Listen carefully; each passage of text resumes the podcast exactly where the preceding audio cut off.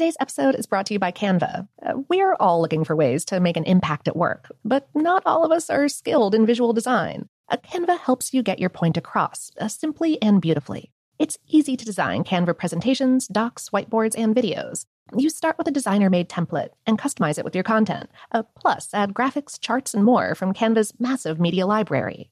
Whatever department you work in, Canva is perfect for any task sales decks, hiring docs, marketing brainstorms, employee videos, you name it. Anyone at work can design with Canva. Start designing today at canva.com. Designed for work. This episode is brought to you by Technically Speaking, an Intel podcast.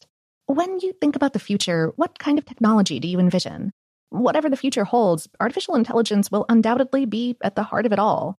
Join Graham Class as he hosts season two of Technically Speaking, an Intel podcast, and hears from the minds transforming healthcare, retail, entertainment, personal computing, and more with the help of AI. Tune in every other Tuesday and explore the latest technology that's changing our world today and creating a more accessible tomorrow. Listen to Technically Speaking, an Intel podcast on the iHeartRadio app Apple Podcasts, or wherever you get your podcasts. Okay, picture this. It's Friday afternoon when a thought hits you. I can spend another weekend doing the same old whatever, or I can hop into my all new Hyundai Santa Fe and hit the road. With available HTRAC, all wheel drive, and three row seating, my whole family can head deep into the wild. Conquer the weekend in the all new Hyundai Santa Fe. Visit HyundaiUSA.com or call 562 for more details. Hyundai, there's joy in every journey. The Kakadu plum is an Australian native superfood containing 100 times more vitamin C than oranges. So why have you never heard of it? PR. No one's drinking a Kakadu smoothie? I'm JB Smoove, and that was a full episode of my new podcast, Straightforward, inspired by guaranteed straightforward pricing from AT&T Fiber. Get what you want without the complicated. AT&T Fiber, live like a gigillionaire. Available wherever you get your podcast. Limited availability in select areas. Visit AT&T.com slash hypergig for details. I'm Katya Adler, host of The Global Story. Over the last 25 years, I've covered conflicts in the Middle East, political and economic crises in Europe, drug cartels in Mexico. Now I'm covering the stories behind the news all over the world in conversation with those who break it. Join me Monday to Friday to find out what's happening, why, and what it all means. Follow the global story from the BBC wherever you listen to podcasts.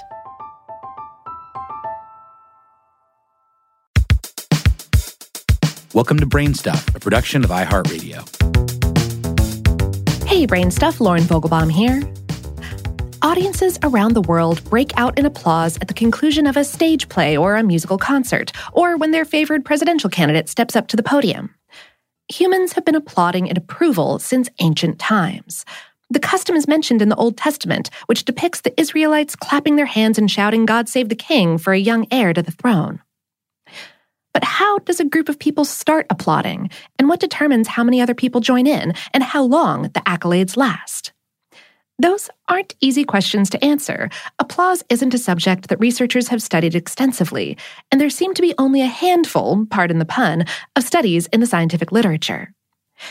As a paper from 2003 explains, one theory is that audience applause is triggered by a few individuals who have a lower threshold of embarrassment than the rest of the crowd.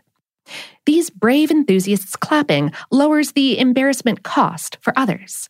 But whether they actually join in, the researchers concluded, had to do with whether the performance they'd witnessed crossed a threshold for impressiveness. That is, whether the mass of people was sufficiently pleased by what they'd seen or heard. They found that people's liking for a performance correlated to how long the audience kept clapping. As the effort of clapping began to exceed their enthusiasm, some individuals stopped clapping, raising the embarrassment cost for the remainder and giving them an incentive to stop.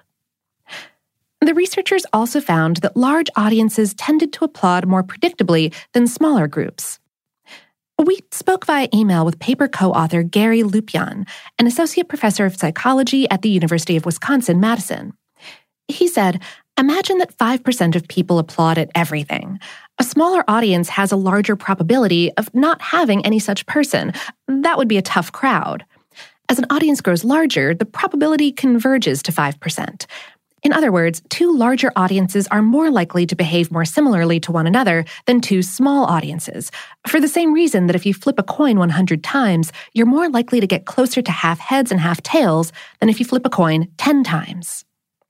More recently, as a study published in 2013 in the Journal of the Royal Society details, University of Leeds mathematician Richard P. Mann and colleagues filmed groups of between 13 to 20 college students watching oral presentations.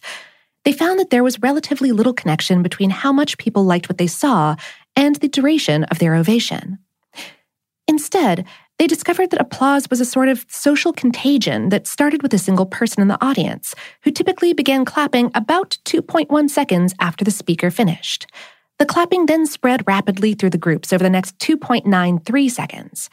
At 5.56 seconds, the first applauder typically stopped, and by 2.6 seconds later, on average, the rest of the audience was no longer putting their hands together as well.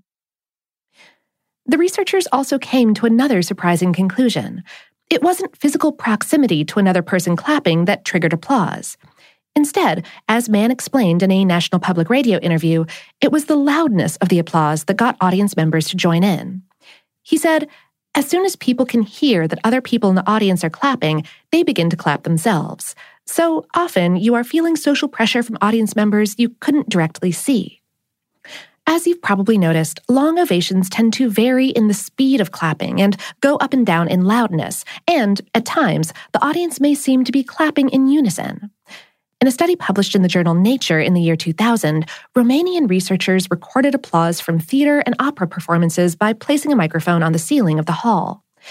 They discovered the people who were applauding often started out clapping rapidly and chaotically.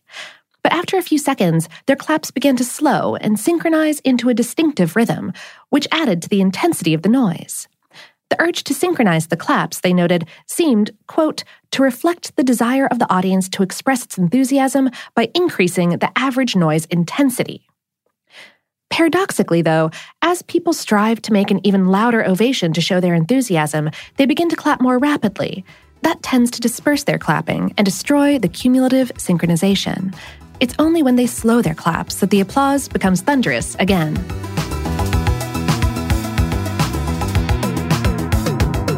Today's episode was written by Patrick J. Kiger and produced by Tyler Klang. Brainstuff is a production of iHeartRadio's How Stuff Works. For more on this and lots of other applause worthy topics, we hope, visit our home planet, howstuffworks.com. And for more podcasts from iHeartRadio, visit the iHeartRadio app, Apple Podcasts, or wherever you listen to your favorite shows.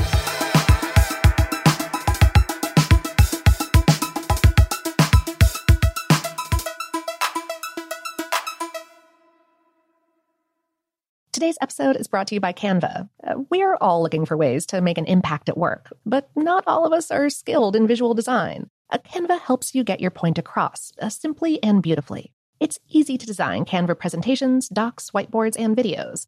You start with a designer made template and customize it with your content. Uh, plus, add graphics, charts, and more from Canva's massive media library.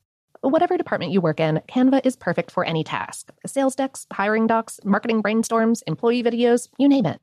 Anyone at work can design with Canva. Start designing today at canva.com. Designed for work. From BBC Radio 4, Britain's biggest paranormal podcast is going on a road trip. I thought in that moment, oh my God, we've summoned something from this board. This is Uncanny USA. He says, Somebody's in the house, and I screamed. Listen to Uncanny USA wherever you get your BBC podcasts. If you dare.